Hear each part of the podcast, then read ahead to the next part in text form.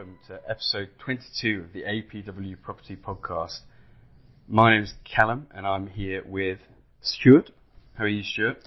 Very good, thank you. Very, very pleasant to be here again on episode 22. Yeah, we're uh, we're making headway. Anyway, what are we talking about today? We're talking about how many properties do I need to retire on? How does that sound? Well, it's a bit of a open-ended question, really, isn't it? Because everyone's different, and we've got people from different economies. I once remember reading that to retire in London, you needed a pension pot of about six hundred and fifty thousand pounds, and to retire in Nottingham, which was the cheapest location, you needed one of about three hundred thousand. But it's very generalistic. I mean, do you know how how to calculate what you actually do need? Um, how much you need per annum and your lifespan, so up to 90 years old. Oh God. Okay. How do you calculate that then? Well, I would, I would, uh, I mean, what I, I've written down is you should look at how much you need to live on per annum and then times that by how long you think you're going to live for, which is a bit morbid because who knows how long you're going to live for. But I would have guessed that's how they did it. You know, say average life, average life expectancy of 80 something. Now it's probably a bit more than that. You retire at 65, so you're going to need 30 years odd. And if you want 10 grand a year, then that times 30. But that means, is it not, that you have to die at the end of it? Well, yeah, this is it. So I was chatting to someone recently, and they were telling me about this really old couple that brings their vet into them, and uh, she was saying that they're so old. I don't, she doesn't think they expected to live for that long, and they've got no money to even pay for their vet. So yes, you could die at the end of it, or um, you could plan properly and keep living.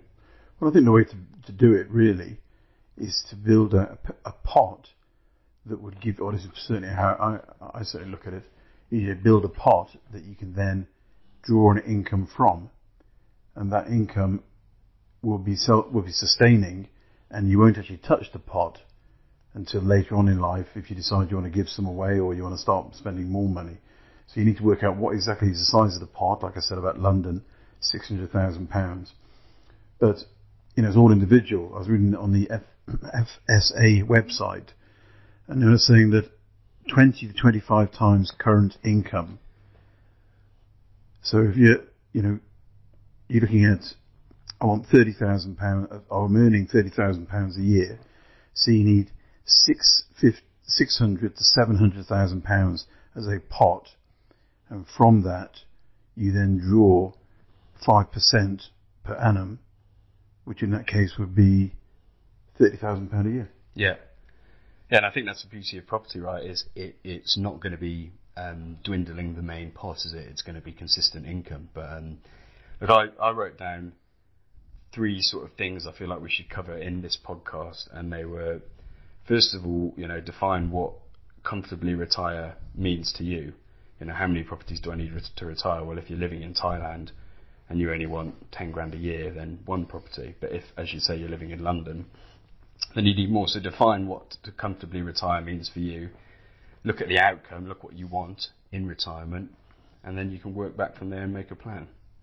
Um, the first thing I wrote down was how long is a piece of string? How long is a piece of string?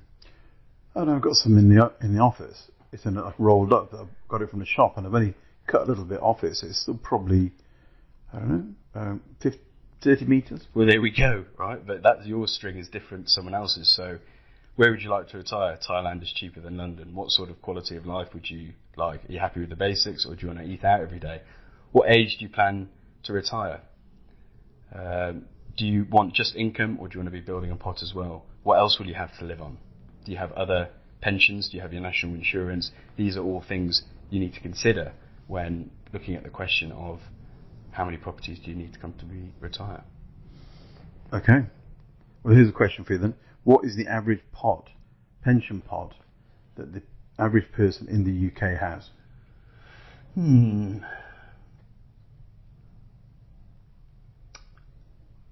E- Seventy thousand pounds. Fifty thousand pounds, Wow, not much really, is it? which is national insurance at ten thousand, and the rest is just what they've got saved up or in pensions.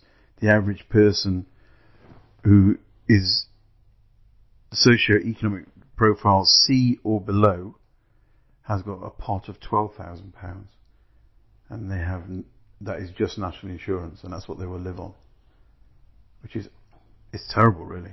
Yeah, and I think actually that's so those are people in the UK, and I think for expats it's uh, even more prominent, right? Because you don't often, yes, you get paid a lot more in some instances, and you don't pay tax, but um, you don't often get a pension provision. You know, you won't get a pe- pension in the country you're working in unless obviously you're in Malaysia, you get the EPF, but you don't get a pension put in place. So the onus falls very much on you to create something for yourself, right? Yeah, I mean, you know, case studies. I often meet people who have got absolutely um, no savings at all, and they're sort of 50, and that's, that seems to be the age that people suddenly start to think, I should save some money. I mean, uh, I'm chatting to a, a gent yesterday who's been an expat his whole life, literally. He did his post-uni training in Beijing and then never went back. So he's done 30 years offshore and um, bless him. Legend. Didn't have a sausage at all. Obviously, it was a great life. By the sound of it, he's lived a ball. But um, and and I think that's the thing as well. You know, it does go so quickly, doesn't it? And doing, um, I was reading Matthew McConaughey's book Green Lights the other day, and he talks about giving yourself green lights. And for people, it's very easy to give themselves a green light that's in the next hour or tomorrow or this week. But to do it for 10 years from now is very difficult because people just can't picture it. But he is saying that the, the further away you can give yourself these green lights, the better. And doing something for your finances or buying a property perhaps that's not going to be paid off for 15, 20 years, that's a massive green light further down the line, but it's often hard to bite the bullet and put the cash aside now because you're not really going to reap the reward from it straight away. So I think give giving yourself those green lights from a financial perspective as early as possible is a good thing to do, right? Green lights, that's interesting. Yeah. Yeah, it's a really, really good book actually. So it's green, create green lights, not red lights. Create things that help you go faster, not slow you down. You know, so basics is don't, as he says, don't lie, cheat, and steal. So you you know you're not looking over your shoulder all the time. Tell the truth. You put your clothes out if you're going out for a run the next day. Pack your bag for the office the, the night before. Simple things. God, sounds very boring now. It is very boring, but um, right, okay. So so anyway, case study: three thousand pounds. Case study. Here we go. Three thousand pounds per month is what we want to live on in retirement. So how much in reality do we actually need? Okay, you, no one's going to be able to avoid all tax or plan for all tax. Not to use that. Yes, we don't want to say that. Um, so therefore, let's calculate. We're going to have to pay 20% tax. So we go from £3,000 up to 3600 Then you've got to build in the snafu. Now, snafu always happens.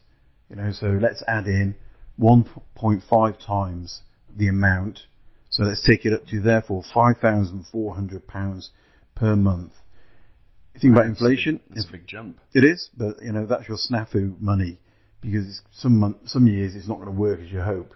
You know, you might have COVID, or people might move out of your your houses that you're renting. So if you go for a, a safety buffer of 1.5 times, so that's 5,500 pounds or 64,800 per annum. Okay, which is a tremendous amount. And if you think about it, that is 1.3 million pounds because at five percent per annum, that would be sixty-five thousand quid or so. So it's a large amount of money. You might say, well, what about inflation? Do you know what inflation has averaged since 1989 by chance? Three percent. 2.85. So 2.85% over the last, oh no, sorry, 2.49% since 1989. And so then that is going to erode your wealth away, but at the same time, house prices in the UK have gone up. It was 7% per annum across the board. So let's calculate it just at 5 to be on the safe side. So you're still going to get capital appreciation every year. And if you build that into it, then basically you would need, if you think about it, quite a few houses to give you that stuff, that, that amount of money. It's quite frightening. But I did a calculation, I worked out, if you bought one £150,000 house at your age now, yeah. okay, then in three years you remortgage. Sorry, six years you remortgage it because at five percent growth in three years, uh, sorry, six years, it'll be worth uh, two hundred thousand pounds. You take out fifty thousand and you buy another one, and then you do that every six years. At the same time, in three years' time, you buy another hundred and fifty thousand pound house. So basically, one now, one in three years, remortgage in six years, remortgage in nine years, remortgage again. So you do that until you're 45. And at age 45, through that process, you would have eight houses, all with a minimum of 50 50,000 pound deposit. So that's sorry, just to jump in. That's 15 years using the example. Of Yes. So 15 years time, you'd have eight houses. And then if you just left them completely, then they would all be paid off with a 6% yield at age 60. Okay? And you'll have 2.5 million pounds worth of property, which is what you needed originally that I quoted to The, get, there you go. Mic drop. Stop the podcast. There it. it is, everyone. and that is just that is one house now being bought, 150, and one in three years. Yeah, and that's it. I mean, if you can, I think uh, you know, remortgaging and pulling out equity is a great way to keep keep building, and that's why you know the sooner you can, sooner you can give yourself that green light, the sooner you can pull out equity, and you know. Uh, We've met with people that we saw five years ago, and this year they've come back and said, "Right, I'm ready now." Well, if you'd, I appreciate the time might not have been right, but if you'd have bought five years ago, you could have remortgaged and you could have been on a second or a third by now. So, get going. That's a good example. And you mentioned you need X amount. I mean, so you need. I, I wrote down here. So you need. If you were going for thirty thousand pounds, you have six hundred thousand pound property portfolio. Now that can be what one property, two properties, three properties, four properties, five properties. What is best? Should I have one one big one, or should I have six at hundred thousand, or six at hundred and fifty thousand, as as was your example? I think um, 150,000 is better because, you know, with that you're actually putting 50 grand down on your first one, so 30% deposit, 50 grand, and you're buying a second one in three years, so all you need is actually 100 grand. And but in reality, one would hope you'd be able to carry on saving every three years, you know, eight, 1,500 pounds a month. Most people can afford that, I think, in the offshore world. So, and that way, if you get to age 60 and you've got eight houses all churning out the income, you know, like uh, Robert G. Allen said, multiple streams of income. It's best to have as many streams of independent income as possible. So he was talking about not just property, but other things like franchise income, pension income, earnings from renewals from work, those things. That is true. But you can do it all with property. But I would advise other sort of things as well. Yeah, and uh, and that's a good point. You know, different multiple streams of income. Just for example, say you get to, you know, five or ten, then if one of those, I think he says it in his book, doesn't he? If one of those streams stops flowing into your reservoir, then you know if you've got ten streams, it's only a ten percent reduction to your income until you get the stream going again. In property terms, you know, if one property's empty, it's only a ten percent reduction to your income. So if you've got the same property portfolio value in one property, if it's empty, then it's all your income, or 50%, or whatever it is, depending on what your other streams are. So diversification is always better. Diversification of location, type of property, geographical area, all that sort of stuff. Yeah, and I think the concept of passive income is what we're all searching for. So, you know, you go to bed and there's still the money coming in, and in the morning you're a bit wealthier, you know, because you're not having to work all the time for it. And that is the key, is passive income. And uh, it's not that difficult to create, really, if you start just planning when you can. Obviously, we're not financial advisors, you know, just to have the disclaimer there you know, we deal with property, but we have helped many people over the years create the property wealth that will give them the pension income they want.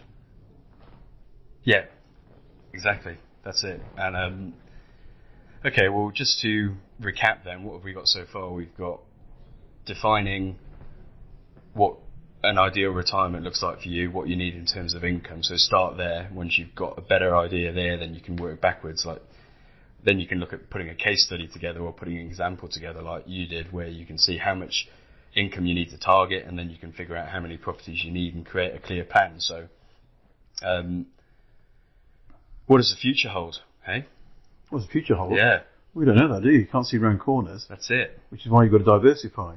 Have as much stuff as possible. But as Ferris Bueller once said, he said he said a lot of things, didn't he? So expecting you to guess that was Well, Ferris Bueller, he said in the shower, here we go. You've got it. What does he say? he says, I'm not going to be French. I'm not going to France. So why should I go to school to study all about France? Was that the quote you're looking for? no, the other one in the shower about time. Uh, I don't know. Time moves pretty. Life goes pretty quick, so you better stop and have a look around, or something like that. Yeah. You know, and um, that's the same here. You know, it'll go. It does go very quickly, and um, I mean, who would have thought COVID only started 18 months ago? Yeah, it's a weird one, isn't it? I mean, sometimes it feels like, yeah, it's been going on forever because it's just been the same thing over and over and all the days merge. But, I mean, it's been a long time, isn't it? God. Ah la la. Cannot. And so, um, yeah, so give yourself those green lights and get going if you can. And I think, um, What did um, that Chinese philosopher say? Was it, I don't know his name. uh, What's the quickest? What's the? How do you start out on the longest journey of your life? Uh, well, well, it's often incorrectly attributed to Confucius. Uh, it's actually some other guy, I forget his name. But, uh, yeah, a journey of a thousand miles starts with a single step. How do you eat an elephant? One small bite at a time. Not that you want to eat an elephant, I'm not condoning any way mistreatment of animals or um, wildlife hope- purification. yeah, I should hope not. I mean, we've actually we've got quite a few clients in uh, wildlife conservation in you? Africa, believe it or not, which um, we wouldn't have had if COVID didn't uh, hadn't have happened um, because we've met them all on Zoom. Anyway, um, yeah, there you go. So everyone's situation is different, and everyone's goal for retirement is. This is my closing notes. I mean, how how long have we been going for? Probably not long enough to do closing notes. 17 minutes. Everyone's situation is different. Everyone's goal for retirement is different. So, therefore, start by writing down what it looks like, like for you. Where, when, how, and then work back from there. What is your magic number? How much do you want to be retiring on? And focus on that. Make sure when you're buying property that you buy the right sort. I had a client once that put me in my, my box of treat. He worked out that buying a flat with a ground rent that was super high, he worked out it was costing about two months of a year's rent. And the service charges was not the way to go. So, you know, you need to try and look at something perhaps with these um, peppercorn ground rents. What do they call them? Virtual. Virtual.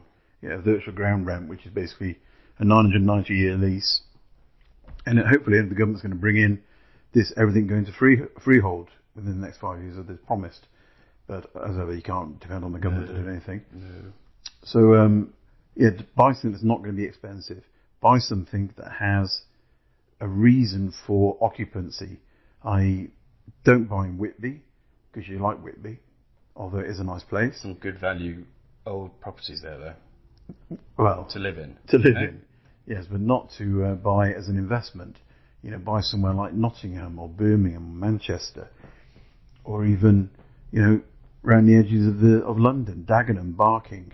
They're good locations to get get into, and all these places are ongoing and evolutionary, because what was a good place would then be taken over by other places. I mean, the latest uh, Aldermore Bank uh, survey of the best buy-to-let locations has got Manchester knocked off the top. It was the number one location. 33% of all its housing stock were rentals or are rentals. That's the very problem with it. It's now got an oversupply of housing stock for rentals, so the yield has dropped. Whereas Bristol doesn't. So Bristol's now up at number one. So there's a lot of things to think about and it's important to get, obviously, advice from a professional that you can trust. Yeah. Do your research. You know, seek advice, but also do your own. I would say. Uh, plenty of places to get good quality information nowadays. Yeah, I mean, when we give advice, I often remind myself that, you know, every client has a choice to go elsewhere and get advice from other people, and I hope most people do, because you've got to have an independent uh, decision at the end of the day. And although what we, we talk about makes sense, it's not for everyone. So do your own research, definitely. Buyer beware, caveat emptor, all that sort of stuff. Yes, yes. Okay. Well, what do you think? Should we leave it there? I think that's good enough. 20 minutes. Yeah, I think we should um, we should point people in the directions of where they can get more good quality stuff. Firstly, if you like the podcast, hit that subscribe button, please, guys. Hit it now. Go on. Thanks. Go over to our YouTube, watch some videos there. The Market Wrap every Wednesday. We're now getting those up to over a thousand views every week. Like and subscribe again. If you value the content, you don't have to. Um, anything else? Anything else we should point people towards? Um, go to the website. There's quite a lot of stuff on our website now. It's um, very positive. I mean, we try to be as business-like as possible on this website, on this um, podcast, because comments I've had with it, perhaps we're too jovial. So let us know. Do a comment. Are we too jovial? Should we be more business-like? Or should we actually not do any more? Let us know. If you don't let us know, we don't know what to do. But should we bring back some of the banter? Or you're not allowed to say that anymore, are you? What banter? Yeah, I don't know. Why is that? I'm not sure. Sounds like some. Pretty right. It sounds like some sort of. Like, laddish banter, you know, it's like laddish connotations. Or perhaps it's, I thought it was actually an African wo- African word, perhaps Oh. from Zulu or something. Banter. We can cut we can cut this bit out anyway. All right. Um, okay. Thanks very much for listening. Hope you found it useful. If you are trying to create a pension with property, look at what look start at the end and work back from there. Otherwise, it's quite an overwhelming thing, right? Um, any final comments, Stuart? Um, I think uh, you know a lot of people fall into this, the accidental landlord. You know, I think there's a book somewhere I've read, and you know people do fall into it. uh, But if you really make an effort and work hard at it, it can become a very useful part of your portfolio. And as it said in the Babylonian Talmud, you know, we should split our wealth into goats, into property, and into gold. Gold. Yeah. So therefore, that was the Talmud, 2000 BC. You know, take it to heart. Put some into property at least. Yeah, and maybe change goats for stocks and shares or something now. But anyway, okay. Thanks very much for listening, and we'll see you next time. Ta-da! Ta-da.